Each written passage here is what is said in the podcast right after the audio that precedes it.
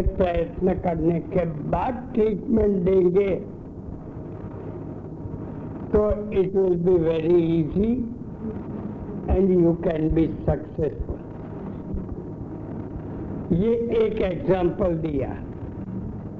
इसी ढंग से ये कॉमन डिज़ीज़ है, इसीलिए मैंने अल्सरेटिव कोलाइटिस का और इरिटेबल बाउल सिंड्रोम का एग्ज़ाम्पल दिया। कमिंग टू दी हार्ट आज सुबह का भी मैंने बताया यहाँ पेन यहाँ पे मैंने देखा there was no trouble heart was hundred percent normal फिर भी इनको यहाँ पे बैक में पेन और हाफ़ नॉलेज इज़ डेंजरस यहाँ हाफ़ नॉलेज डेंजरस हुआ। मैंने उसको सारा समझाया। दूसरे डॉक्टर्स ने भी ये कहा था कि कार्डियोग्राम एब्सोल्युटली नॉर्मल है एक्सरे एब्सोल्युटली नॉर्मल है। फिर भी उनके दिमाग से ये चीज़ नहीं जाता। मैंने उसके पास एक ही पॉइंट रखा।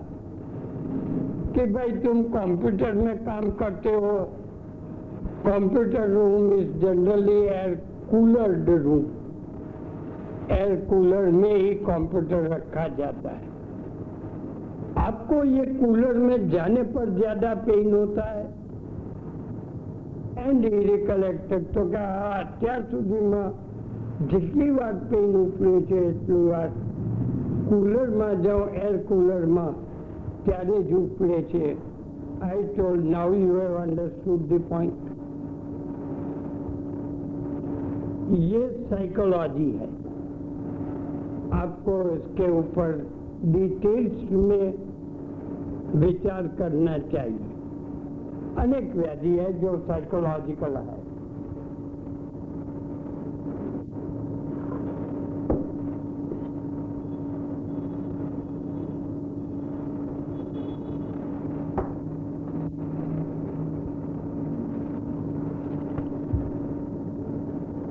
लोग तो ज्वर को भी साइकोलॉजिकल मानते हैं।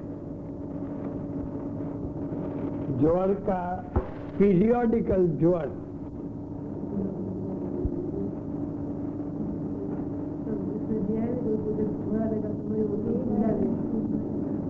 है, ये चिकित्सा में है।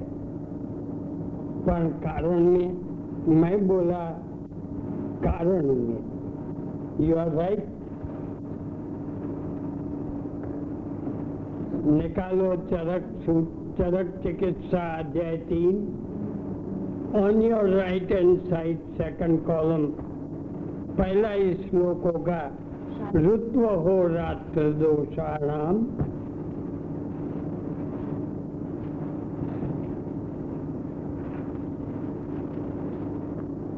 मनसश्च बलाब, आपके right hand side second column third श्लोक।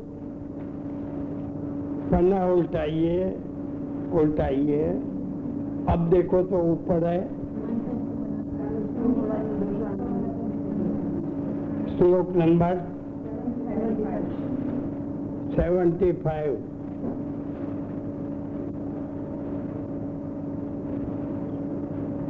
ऋत्व हो रात्र दोषाणाम।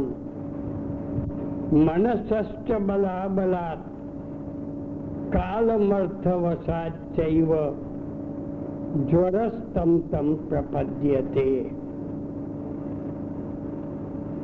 पर ये डायग्नोसिस में लेना थोड़ा विचार करने का है। वेरी डिफ़िकल्ट टू से सो जनरली ये धातुगत ज्वर की अवस्था में होता है और धातुगत ज्वर की जो अपनी दृष्टि से कोई अवस्था हो तो विषमत ज्वर है। विषमत ज्वर धातुगत अवस्था है। अब थोड़ा विषमत ज्वर के बारे में कह दूँ। आप सब लोग विषमत ज्वर को मलेरिया मान करके चलते हालाँकि 70 percent you are correct 70 percent you are correct बाकी के 30 परसेंट में मिस्टेक होता है। यही मिस्टेक आपके पास रखता हूँ। आपके पास आने वाले पेशेंट आज सुबह ही अपने पोस्ट ग्रेजुएट की एक लड़की आई थी। आज सुबह ही। देखो, आपका दोषो तो अहित संभूतो। ज्वरोत्सृष्ट व पुनः धातुम अन्यतमम प्राप्य करोति विषमज्वरम। ज्वरोत्सृष्ट ज्वर उतरने के बाद अल्प दोष रह जाए। यह अहित आहार विहार करने से फिर से उत्पन्न होने वाले ज्वर को भी विषमत ज्वर कहते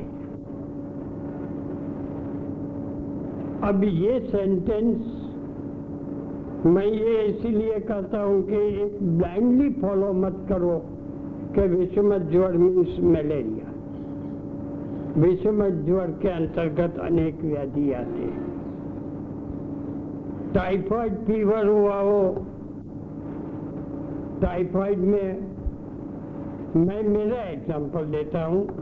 जनरली मेरे पास एक तीन चार केसेस पहली बार ही आए वो तो भले बाकी सब लोग मॉडर्न ट्रीटमेंट करवाने के बाद आए।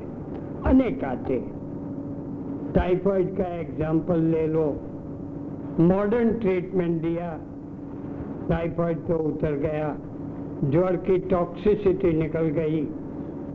बैक्टीरिया का मर गया होगा ये मानते हैं बिकॉज़ इट इज़ एंटीबायोटिक ज्वर का तीक्ष्णत्व और कंटिन्यूटी संत तत्व निकल गया, ये तो मानते पर बाद में इनको हर रोज शाम को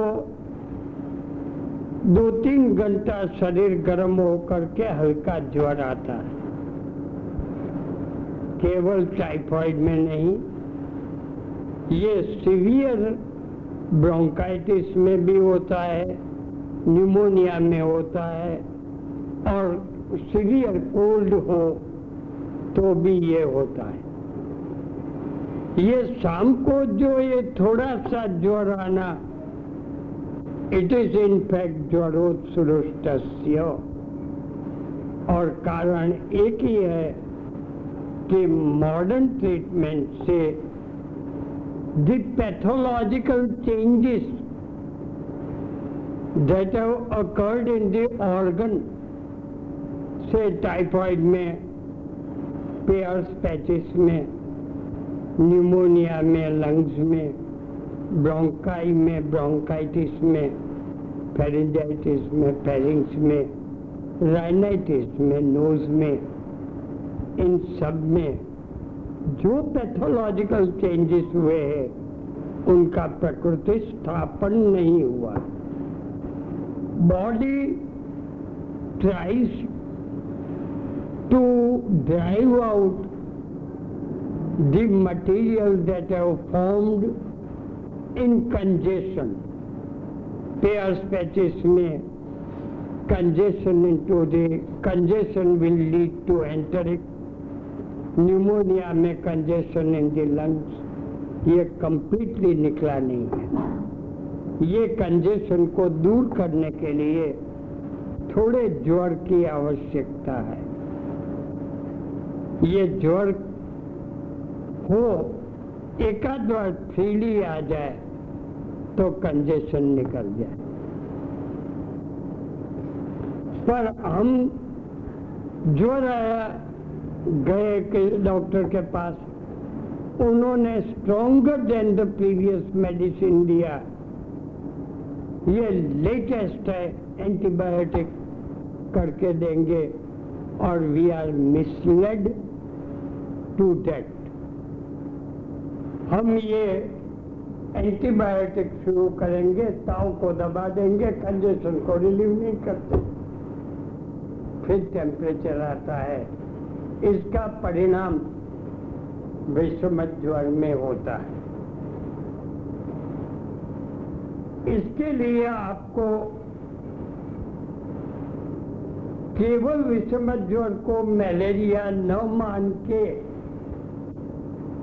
ऐसी कंडीशंस को भी ध्यान में लेना चाहिए कि जो ज्वर के कारण में बताई गई है ज्वरोत्सृष्ट ये विषमत ज्वर है हुँ?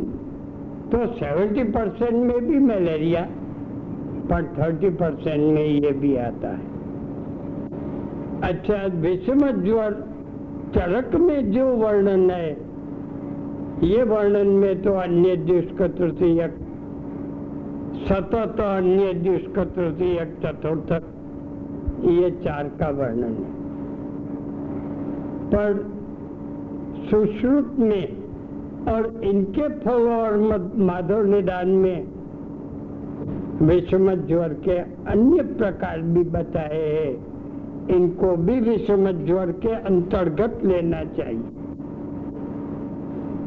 इसमें इन्होंने अर्धनारीश्वर, नरसिंह आकृति ज्वर कोष्ठ गरम, हाथ पैर ठंडे। हाथ पैर गरम, कोष्ठ ठंडे। शीत पूर्वक दाह पूर्वक ये छह प्रकार, यूँ पाँच प्रकार है।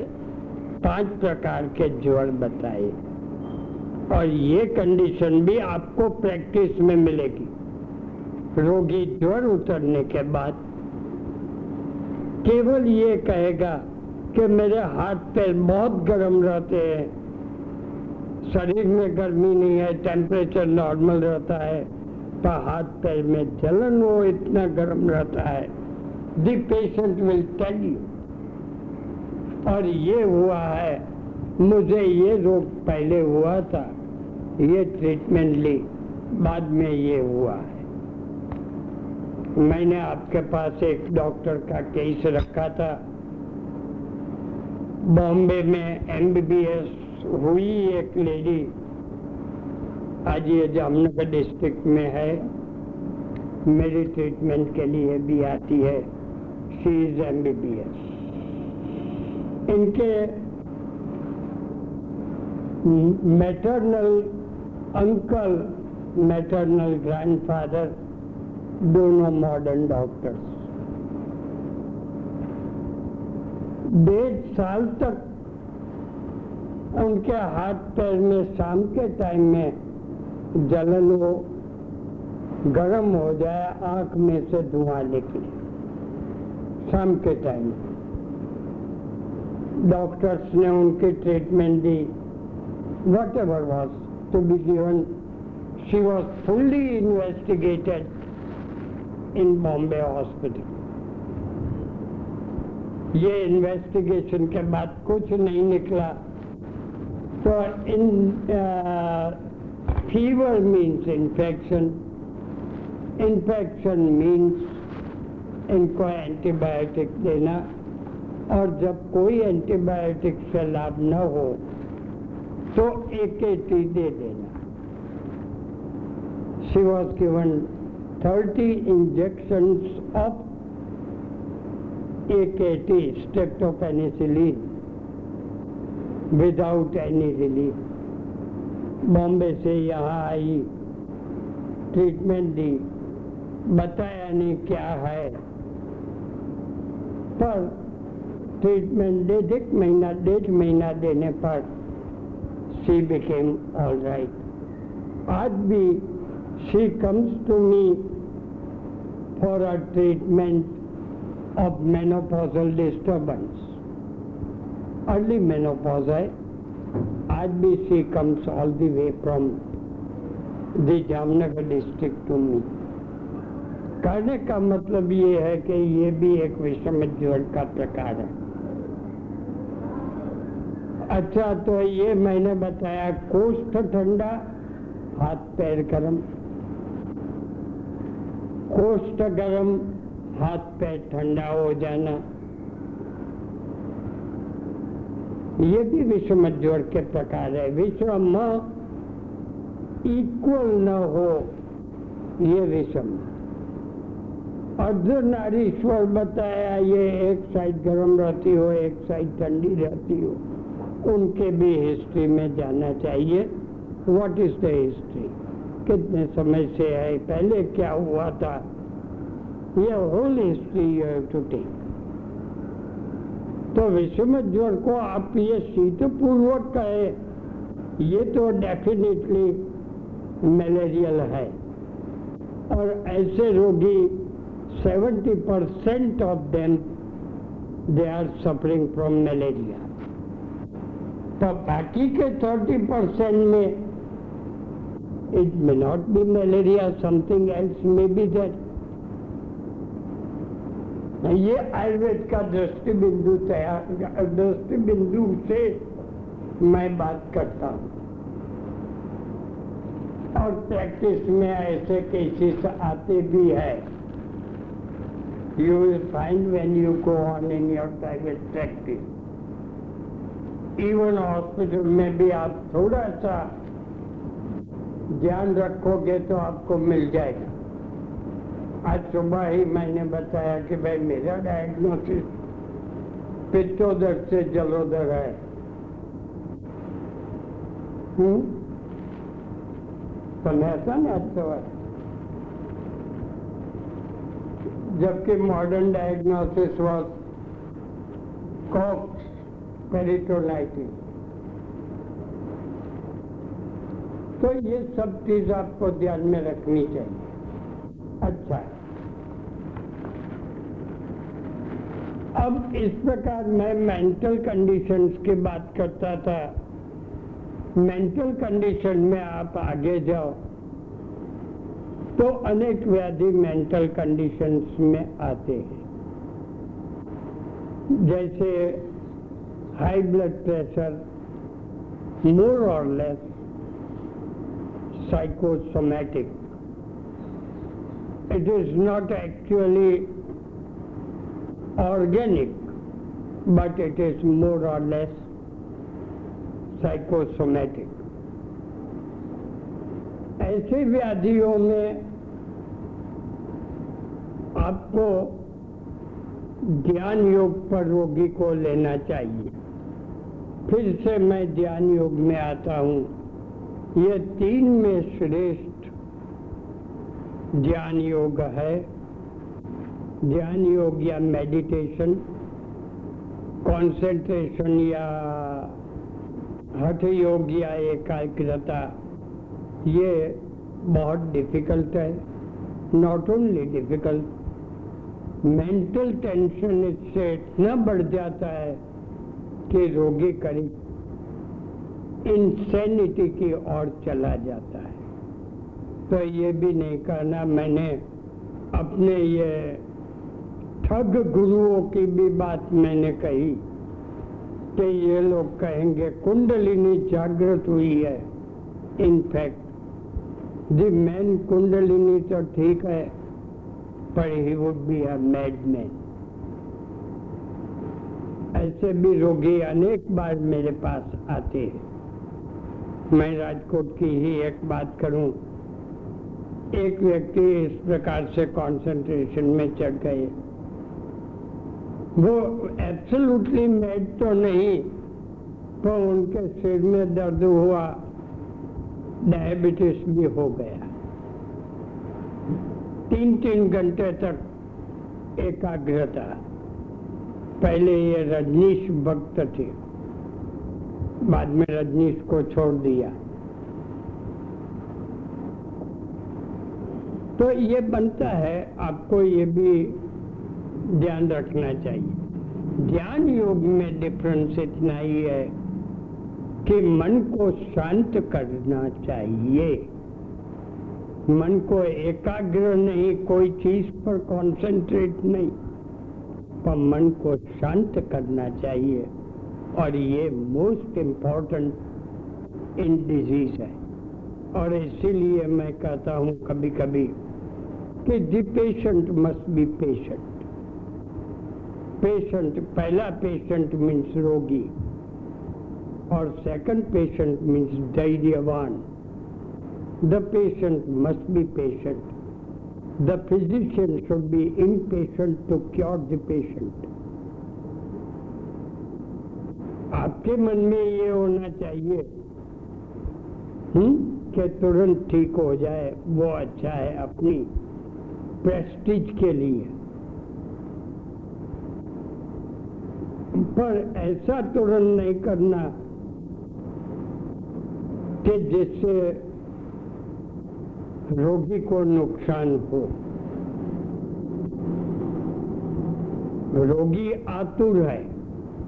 आतुर means he is keen to cure himself जितना जल्दी हो, उतना उनको ठीक करना चाहिए।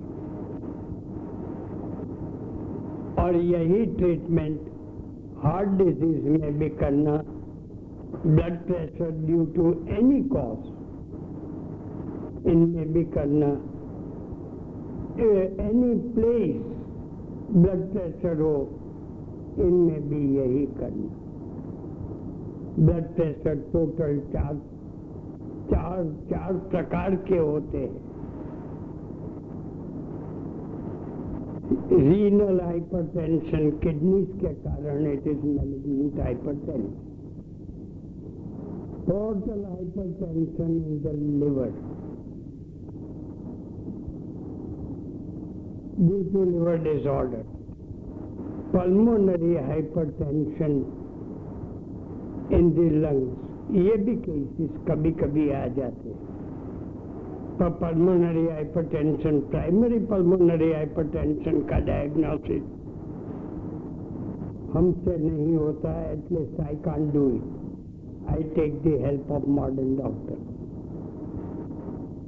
pulmonary hypertension और ब्रेन में हाइपरटेंशन ये चार हाइपरटेंशन है. इनमें चारों में ध्यान योग अवश्य बताना। और ध्यान योग करने में गीता जी ने जो बताया है, समम काय शिरो ग्रीवम धारयन अचलम स्थिर संप्रेक्ष्य नासिकाग्रम स्वम दिशस्या नवलोकयन प्रशांतात्मा आत्मा प्रशांत होना चाहिए। योर गोल शुड बी आत्मा की प्रसन्नता? स्थिर मति ही। बुद्धि स्थिर होनी चाहिए। ये करने से most of the psychosomatic disorder में लाभ होता है। आजकल तो स्किन डिज़ीज़ को भी साइकोसोमेटिक मानते हैं। इनमें भी करवाओ तो कोई रॉन्ग नहीं है। अपने पास तो तीन दिन पहले पेशेंट ले आए थे। इनमें भी साइकोसोमेटिक का है तो इनको भी ध्यान योग उठाओ। दीज आर ऑल नेसेसरी अच्छा अब हम कौन सा व्याधि लेंगे? वात व्याधि ऑल राइट वात व्याधि लेने के पहले और आम का डायरेक्ट रिलेशन नहीं है। ब्रेन में जो आम दोष गया तो मनोविकार हो सकता है। Example high blood pressure example encephalitis meningitis ये सब इसमें है। और एक चीज़ आप जानते हैं कि मन का बॉडी पर इफ़ेक्ट बहुत बड़ी है। अग्निमान्य होने पर आप देखेंगे ईर्षा भय, क्रोध परिप्लुतेन लुब्धेन रुग्धैन्य निपीड़ितेन प्रद्वेषयुक्तेन च सेव्यमानम्। अन्नम न सम्यक परिणाम थी अच्छा ये एक चीज़। जो पेट साफ़ रहेगा आम दोष नहीं होगा तो क्लैरिटी ऑफ़ थॉट्स ज़्यादा रहेगी। अजीर्ण होने पर क्लैरिटी ऑफ़ थॉट्स नहीं रहता। योर ब्रेन मैं इंसेनिटी नहीं कहता पर the brain is diverted to your body condition so you cannot have the clarity of thought ये एक साइड है। सेकंड साइड ऑफ़ इट आम में ब्लड में जब कोलेस्ट्रॉल बढ़ जाता है, तब भी विचार में बहुत ज़्यादा परिवर्तन आ जाता है। मैं यहाँ पर मन और ब्रेन दोनों को अलग बोलता हूँ। मन इज़ क्रिया, ब्रेन इज़ ऑर्गन। ब्रेन के द्वारा मन काम करता है। और यह ब्रेन की खराबी और विचारों की खराबी, ये एक दूसरे का आश्रय, आश्रयित्व की दृष्टि से खराब करते हैं। मैंने हालाँकि ट्रीटमेंट नहीं दी है, पर एक केस की बात करूँ। कि एक व्यक्ति को इंसैनिटी जैसा हुआ। Absolutely irrelevant talk और irritability 100% schizophrenic लगा। एज यूजल मॉडर्न ट्रीटमेंट ली थी तो मॉडर्न ट्रीटमेंट का तो हो गया। बाद में एक वैद्य जी के पास गए। वैद्य जी मेरे टच में थे और यह ट्रीटमेंट वैद्य जी ने दी है। मैंने इसकी ट्रीटमेंट शुरू करवाई। ये पढ़ी है मैंने और ये प्रात्यक्षिक भी करवाई है। एक श्वेत कुष्मांड इनके बीच का घर, बीच का युग एक चौरस टुकड़ा निकाल के इसमें ब्राह्मी शक्कर, इलायची डाल देना, बंद कर देना। जितना पानी बने, उतना पानी ही खाने में देना, बाकी कुछ नहीं खाने में देना। नो अदर थिंग रोटी नहीं चावल नहीं कुछ नहीं वॉट एवर न्यूट्रिशन न्यूट्रिशन ये श्वेत कुष्मांड में मिले उतना ही लेना इसमें शक्कर था इलायची था और ये ब्राह्मी था तीन चार दिन बाद इनको मल प्रवृत्ति हुई। मल प्रवृत्ति इतनी हुई कि वन के नॉट थिंक ऑफ़ इट मल प्रवृत्ति के बाद ये पंद्रह बीस दिन में पहली बार नेचुरल स्लीप उन्होंने ली। पहले जो स्लीप इंड्यूसिंग ड्रग्स देते थे, एक भी नहीं, पर ये हुई and that man became alright पर इसका मैं आपको रिसर्च की दृष्टि से एग्ज़ाम्पल नहीं देता। मैं केवल प्रैक्टिस की दृष्टि से देता हूँ। पेशेंट भी मेरा नहीं था। एक अनदर वैद्य का था। और ये वैद्य थे मोहन भाई वैद्य अपने यहाँ के। कल्याण आयुर्वेदिक फार्मेसी वाले के पिताजी। उनका ये पेशेंट था। हमने दोनों ने नक्की किया कि इनको नो अदर ट्रीटमेंट कोई दवा नहीं। आप इसको 30 ग्राम 40 ग्राम ब्राह्मी का चूर्ण दे दो, शक्कर इसमें डाल दो। कुछ मांडा है, शक्कर का पानी हो जाएगा। और चार दिन पाँच दिन, छह दिन तक कुछ खाने के लिए मत